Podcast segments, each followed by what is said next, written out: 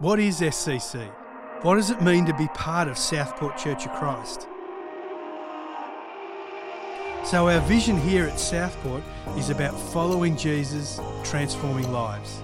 This is the mission Jesus calls us to that we're not just a church of six pastors, but we're a church of over 600 ministers.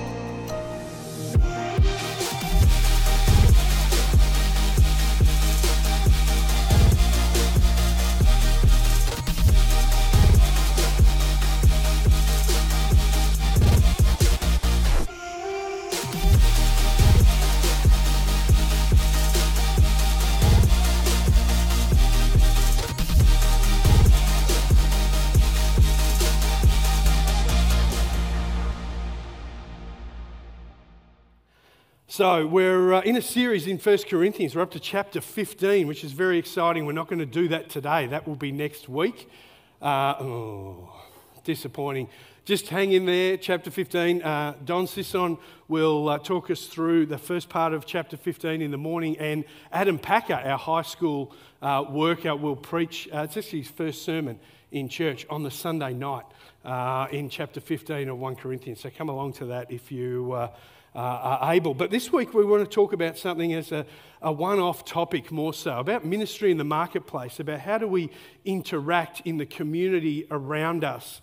Uh, and it speaks into the things that we're talking about, to, uh, that we just talked about carols and red frogs and so forth, and a whole bunch of other things we do as a church. Uh, I want to ask you a couple of really important questions about your posture in the community, about your thought life before God, and then I want to encourage you at the end.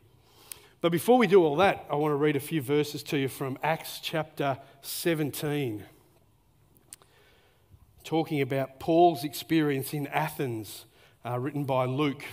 And start at verse 16, it'll be up on the screen. While Paul was waiting for them in Athens, he was greatly distressed to see that the city was full of idols. So he reasoned in the synagogue with both Jews and God fearing Greeks as well as in the marketplace day by day with those who happened to be there.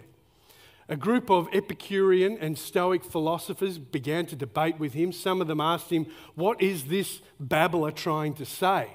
Others remarked, He seems to be advocating foreign gods. They, they said this because Paul was preaching the good news about Jesus and the resurrection. Then they took him and brought him to a meeting of the Areopagus, where they said to him, May we know what this new teaching is that you are presenting. You are bringing some strange ideas to our ears, and we would like to know what they mean. All the Athenians and the foreigners who lived there spent time doing nothing but talking and listening to the latest ideas. Paul then stood up in the meeting of the Areopagus and said, People of Athens, I see that in every way you're very religious. For as I walked around and looked very carefully, uh, not very carefully, just carefully. He looked carefully at your objects of worship. I even found an altar with this inscription to an ungod, unknown God. So you are ignorant of the very thing you worship, and this is what I'm going to proclaim to you. That's the Apostle Paul speaking in Athens, the book of Acts, chapter 17. Let me pray. Father, as we open your word this morning, as we think about the culture in which you have placed us in this time and in this location here on the Gold Coast, we invite you now through your Holy Spirit to speak to us about how we should respond in the culture we find ourselves in, how we understand you as our Father and guide and creator of all things, and encourage us in what we are doing as we serve you uh, to see the growth of the kingdom in this setting. In Jesus' name we pray. Amen. So I wrote a letter. Um, yeah, that's it. no, no, I wrote lots of letters. I wrote a letter to the uh, congregation here at Southport uh, in uh, mid October. Anyone remember, that? It was a while ago now. Uh, it was a letter, an open letter to us as a church in response to a situation that had unfolded at my favourite Essendon football club, my footy team. I'm a third generation Bombers fan. My grandpa George was a devout follower of the Bombers, as was my father Neil, as am I. uh, maybe a little less so, and as is my son Tommy, who's quite conflicted on the issue, but he loves the Bombers. I told him he did. I wrote the letter in response to Essendon's sacking of its newly appointed CEO, Andrew Thorburn, after a mere 24 hours in the job. Thorburn was a former CEO of the National Australia Bank in Australia and had been just appointed as the CEO of the Essendon Footy Club, uh, reportedly paying $850,000 over a multi year contract. Thorburn is well known in business as a Christian man, and after the press release to inform the wider public, those that oppose Christian values in our culture uh, set about their work. It was fairly quickly uncovered that Thorburn was also a board member of a church, a local church much like this one. City on the Hill is the name of the church, which is attached to the Anglican denomination. The minister of the church, uh, of which Thorburn was a part, had preached some messages some nine years prior, addressing the topics of sexuality and abortion. Thorburn's church held views or holds views that are quite similar to us here at Southport. Um, and even though Thorburn didn't preach these messages, nor was he on the board at the time, he was facing significant pressure in this role as a result. What stood out to me most in this process, uh, in this whole situation, was not just the pressure that was applied to him uh, in the broader sense, but also that the Victorian Premier, uh, Dan Andrews, who is an Essendon supporter and a professing Catholic, weighed into this situation immediately. Dan Andrews uh, is a strong uh, supporter of the distinction between church and state, but he felt it necessary to speak into the appointment of a CEO in a football club based solely on the individual being a Christian. Here are a couple of direct quotes in regard to uh, the church's views on sexuality and abortion from Dan Andrews. He said they are absolutely appalling, they are bigotry and intolerant.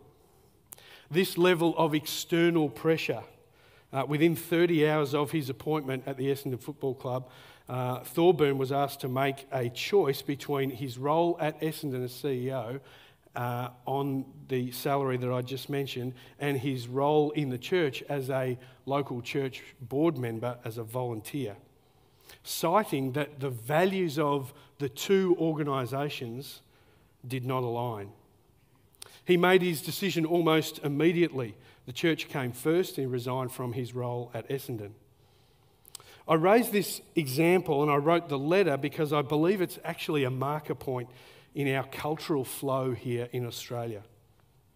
As we, as a nation, actively reject the values of the Judeo Christian faith and embrace the misinterpretation of the actions and motives of churches, or sorry, we embrace, yeah, we embrace the misinterpretation, the way people perceive us as churches, and the active, actions and motives of churches, this is a marker point. But it's seen before, and specifically here in the book of Acts in Athens and in the first century, during Jesus' time and after as well. In the verses we just read in the book of Acts, we see how the Greeks in Athens saw Paul and Peter and Christians in general. We kind of just brushed over it as we read it, but the, the, description of Paul in this uh, from those in his setting. Verse 18 says, What is this babbler trying to say? Is the question that is raised on the ground floor in Athens. The folks around there don't get it. They don't understand what Paul is talking about. They think he's waffling and they show him no respect. It makes no sense to them. Verse 18 continues He seems to be advocating foreign gods it's still not computing for them. Verse 20, he has strange ideas. I wonder how you find talking about Jesus in this day and age with the people that you mix with. Walking about in the marketplace of your university or your workplace, the social scene that you engage in, down at the golf club or other folks around you as you see Christians interacting on platforms like social media and other digital forms. There is a breadth in terms of culture that was, that exists today that existed in Paul's day as well. It's the same in our city here on the Gold Coast. Christians, non Christians, agnostics, atheists, people of various faith, those consumed by what they can build and accumulate. Maybe you feel a bit like a babbler advocating something that people don't understand. People think that your ideas are strange. They might even think that you're strange. Well, you're in good company. As Paul goes on here in Athens, he lists uh, a group, the, the, the, different groups of people that are present uh, that uh, Luke has identified at the very least uh, Jews, God fearing Greeks, general people in the marketplace, the Epicurean philosophers, the Stoic philosophers, the Athenians, and then foreigners. There's very religious people in that setting and worshippers of idols. You might be wondering what an Epicurean is or a Stoic philosopher and what they were on about. Well, Epicurus came to prominence just uh, in the centuries leading up to Christ's birth, a few hundred years. Very, very little of Epicurus' writing has been able to survive, but his main philosophy was this the greatest good for humanity was to seek a modest, sustainable pleasure in the form of the state of tranquility and freedom from fear. The absence of bodily pain and understanding or knowing the workings of the world and limiting your desires. Just living a quiet life with the target of being tranquil, free of fear, and just, you know, having a healthy space. Epicurus had disciples, people who followed him and his teaching, and they further enhanced his theories after he passed away and wrote down his philosophies, etc., and they would be debated regularly. The, one of their favourite uh, combatants was the Stoic philosophers. They came to prominence about the same time, we're a large group in this region. They were big advocates of virtue ethics or just doing good. Because of this, Stoics thought that the best indication of an individual's philosophy was not what the person said, but how the person behaved. To live a good life, one had to understand the rules of the natural order because everything was rooted in nature. You know, I think the reason Paul mentions these two specifically is because they were prominent at the time, so they would be understood by those that were originally reading this text. Um, but they were also views that people advocated for broadly. This concept of removing God from the scene, having just a happy life, being healthy and not overreaching, understanding nature around you, but you actually remove God out of the scene. Alongside those two, he references a number of religious points of view in this passage as well, highlighting this mishmash of theories and beliefs. Life in Australia, life on the Gold Coast, reflects this wide variance of diversity as well. Many churches, many faiths, many philosophies. People have removed or eradicated God from the picture. Pleasure is the goal. A quiet life free of pain, in harmony with oneself, is the goal for so many people in our culture. It's creating a disconnect that existed here in Athens as well, all around Rome in the first century, just like it does today. But the story is much deeper than that in this picture in 1 Corinthians, uh, sorry, in the picture in Athens. What are we reading? Acts. I knew it's there somewhere. The words were in there somewhere. Acts in Athens. The picture is much deeper than that. Paul is not just talking about the disobedience of the people and the rejection of their hearts towards God but he's also identifying that there's a spiritual dimension here for those who are receiving these letters. The Apostle Paul writes this to uh, the church at Corinth that we've been working through in this series. He wrote this in chapter 2. We, we looked at this quite some time ago, verses 6 to 8. We do, however, speak a message of wisdom among the mature, but not the wisdom of this age or of the rulers of this age. Paul is saying, as we bring the gospel, tell the story of the gospel, and live out the gospel, we're going over and above the wisdom that can be found in humanity.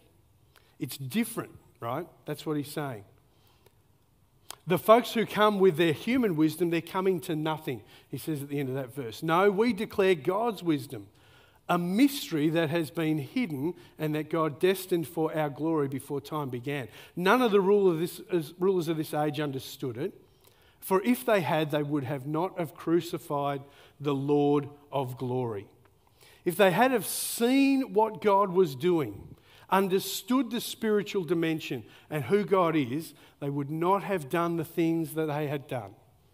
They were acting in their own wisdom, seeking their own outcomes. This is the disconnect that Paul is speaking into, and it's the same disconnect that you and I live in today.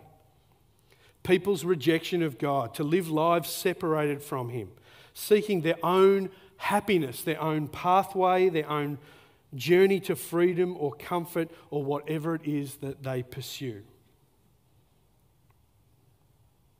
So, how does God want us to respond to this dilemma? How does He want the church to respond in this kind of time? How does He want Christians to respond today? How does He want someone like you to respond? How would He want someone like Andrew Thorburn to respond? Well, the Apostle Peter gives us very good advice when it comes to this kind of issue in our culture because the same issues were faced in that setting as well. We talked about this passage before, 1 Peter 3:15. But in your hearts revere or your translation might say set apart, in your hearts set apart Christ as Lord. Always be prepared to give an answer to everyone who asks you to give the reason for the hope that you have, but do this with gentleness and respect. This is an excellent insight from the Apostle Peter about cultural engagement into the community around us with the kind of challenges they were facing.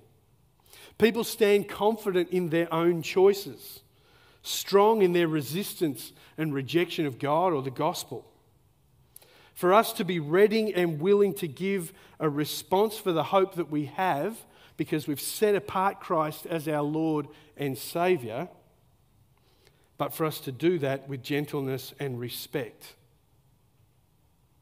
Peter goes on in chapter 4, he says this Dear friends, do not be surprised at the fiery ordeal that has come on you to test you, as though something strange were happening to you. But rejoice inasmuch as you participate in the sufferings of Christ, so that you may be overjoyed when his glory is revealed. If you are insulted because of the name of Christ, you are blessed, for the Spirit of glory and of God rests on you. If you suffer, it should not be as a murderer or a thief or any kind of criminal or even as a meddler. However, if you suffer as a Christian, do not be ashamed, but praise God that you bear that name. Don't be surprised, says Peter. As Christianity continues to be pushed to the sidelines with apathy and disinterest from those around you, even hostility and persecution and injustice which gets delivered towards you. As people accuse you of babbling or advocating for something they don't understand or see you as foolish, even.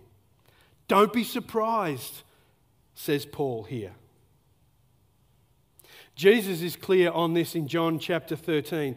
He says, By this everyone will know that you are my disciples if you love one another. He puts the central tenet, motivation, in the middle of that text. You need to love one another. They won't know necessarily that you're his disciples by the battles you win or lose, or by the doctrine you hold, or by what you disagree with or by what you're petitioning for, or by your reasoning or your desire to argue people into the faith.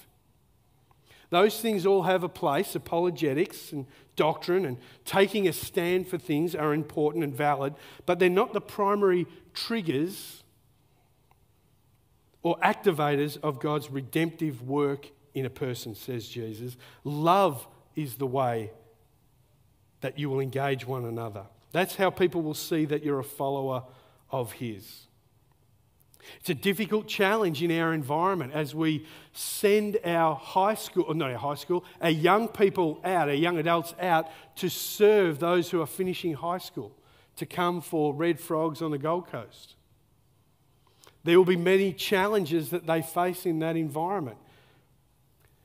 And they're going to love people as they respond to them.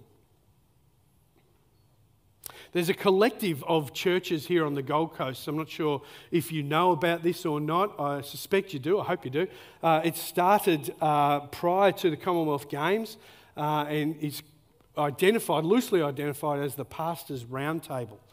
In the lead up to the Commonwealth Games, the churches wanted to work together to see how that we could serve the, the community of the Gold Coast during the Commonwealth Games. But we wanted that unity that existed in terms of evangelism and support, etc., to have a legacy beyond just two weeks of Commonwealth Games. So the Gold Coast uh, Pastors Roundtable was born, um, and it represents the churches of the Gold Coast. It initiates and activates events such as Easter United, which is our Resurrection Sunday service in the PM down at the Broadwater, things of that nature. The roundtable uh, meets regularly with uh, uh, Mayor Tom Tate, who's the mayor of the city here on the Gold Coast.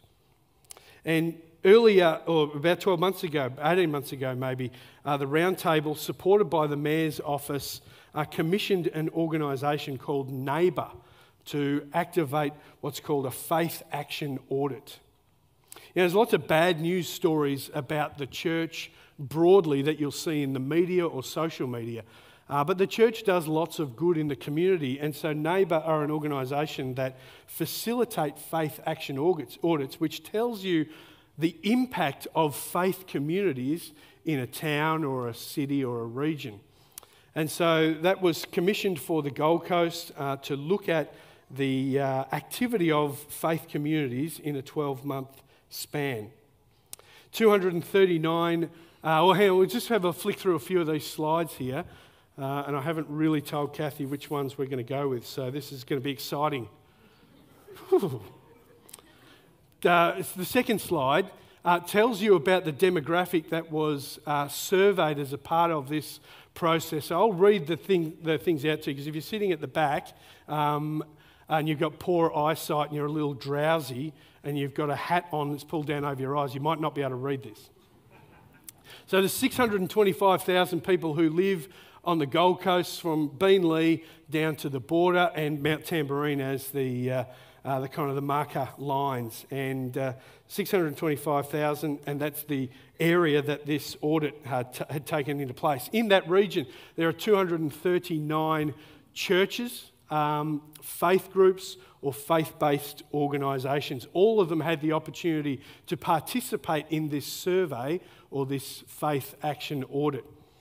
There was 124 who responded. That's slide three, uh, Kathy, uh, that, which represents 52% of all faith-based organisations on the Gold Coast, which actually does give a reasonable representation. Over half responded and gave information into this faith action audit. That's helpful. It's good to know. Uh, slide five gives us an insight into the breakdown of what the faiths are that are participating in this faith action audit.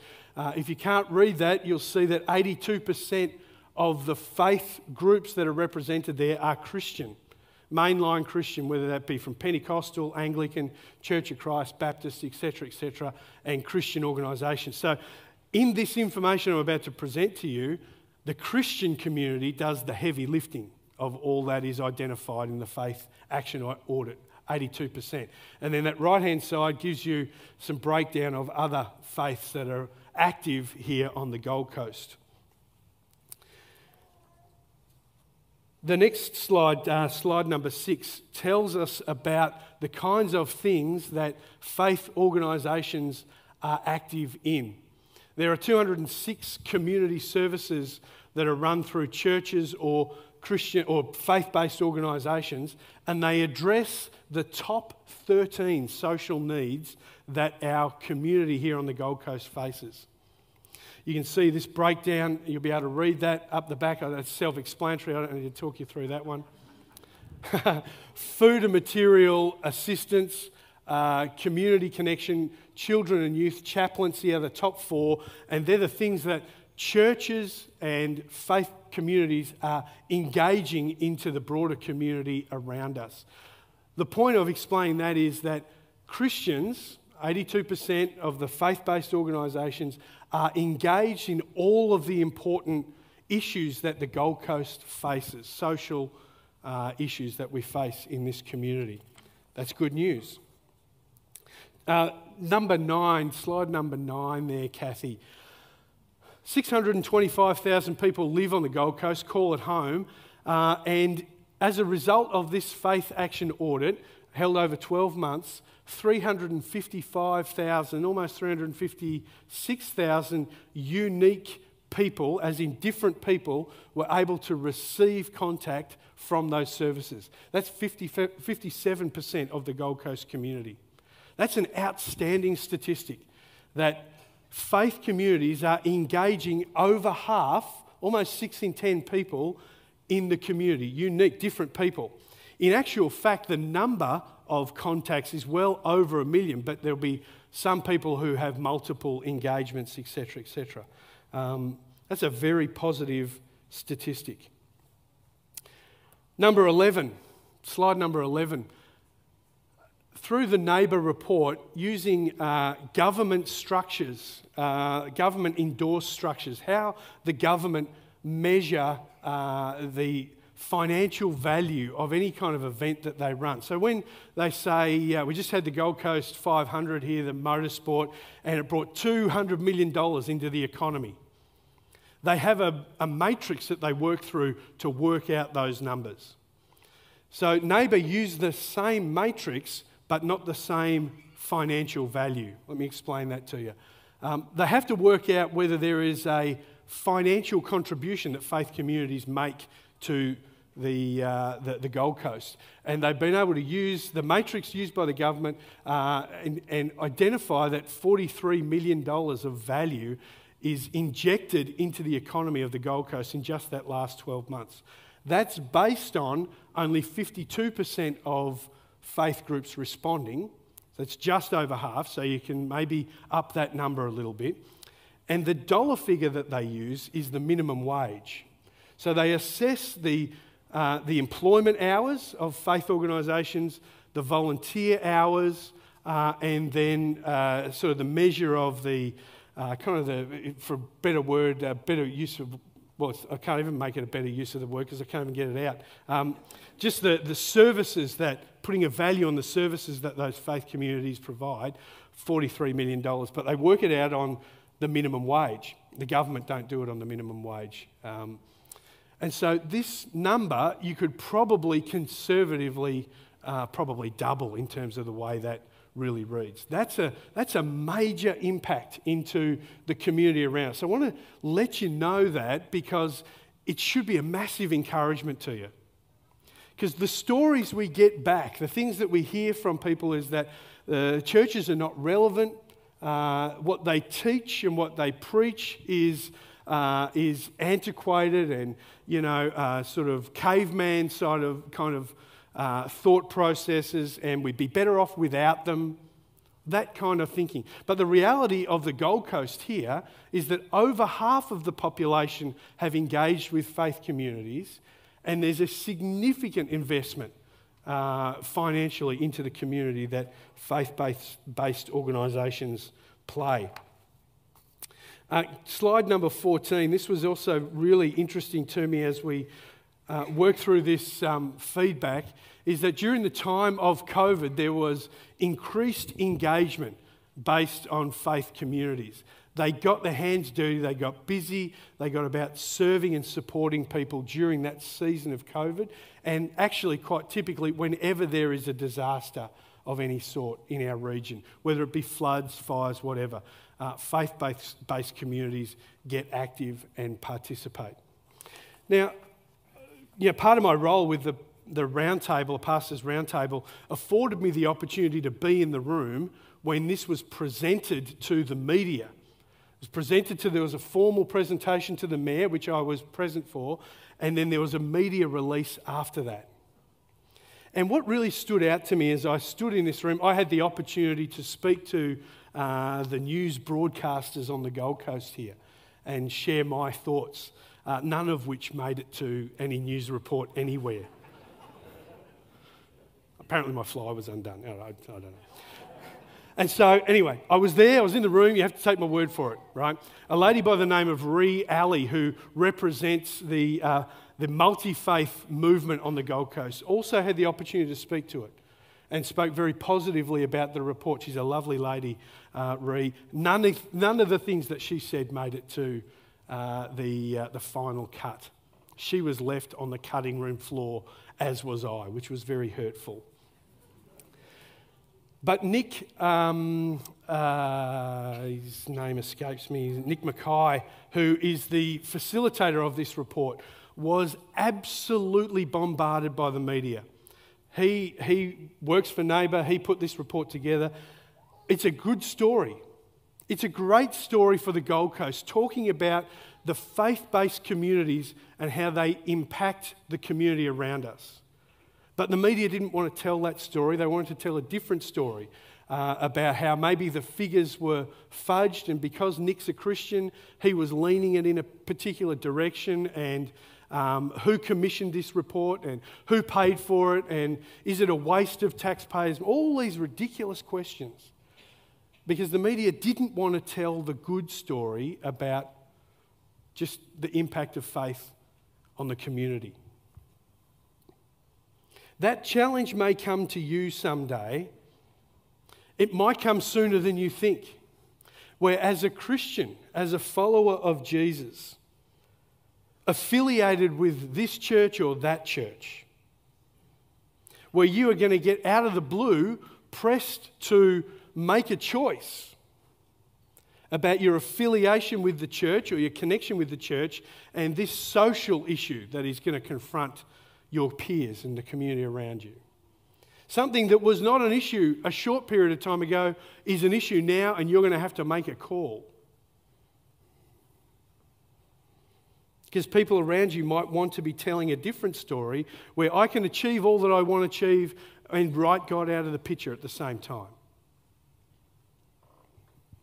The reason this report encourages me so much is because the things that we do as a church, as we teach the gospel, teach the Bible. We have Bible studies and life groups and uh, prayer groups and all sorts of things going all the time for people to grow in their faith. But we also have a culture here at Southport that is very missional, that says we want to be engaged in the community. We run the, the, the pantry on the, on the, or the courtyard on the Monday morning, uh, serving people who are battling around food and uh, loneliness type issues. We're on a counselling and psychology service. We run an op shop that meets the community. We run a, a, meals program into the university village where we feed stacks of university students um, every month. We run the mooring ministry that offers wraparound care for families uh, who've got a loved one in intensive care and other wards at the hospital. This posture as a church of saying, here's what we believe, but here's how we want to love you at the same time is the balance that Peter is suggesting that we should take forward as we move as a church into this kind of hostility. And so I'm so glad that uh, we're a church that does both of those things teaches the word and delivers love without strings attached, just to display who the person of Jesus is. So, as I finish, let me remind you of this passage again from 1 Peter. Dear friends, do not be surprised at the fiery ordeal that has come to you to test you, as though something strange was happening to you. But rejoice inasmuch as you participate in the sufferings of Christ, so that you may be overjoyed when his glory is revealed. If you are insulted, because of the name of Christ, you are blessed, for the Spirit of glory and of God rests on you. If you suffer, it should not be as a murderer or thief or any kind of criminal, or even as a meddler. However, if you suffer as a Christian, do not be ashamed, but praise God that you bear that name. Let me pray.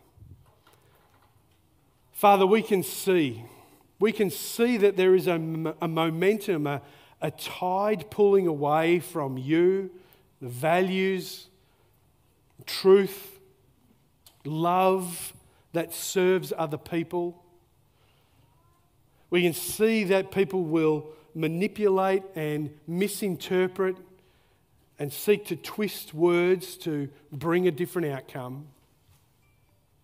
But we want to be people who stay faithful to you, to set you apart, revere you as Lord.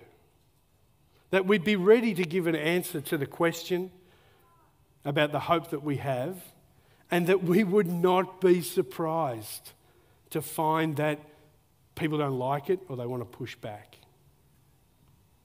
Father, we are just totally committed to serving you and understanding that you have called us into this region. You will empower us to serve you and bring the love of Christ to the community around us. In Jesus' name we pray. Amen.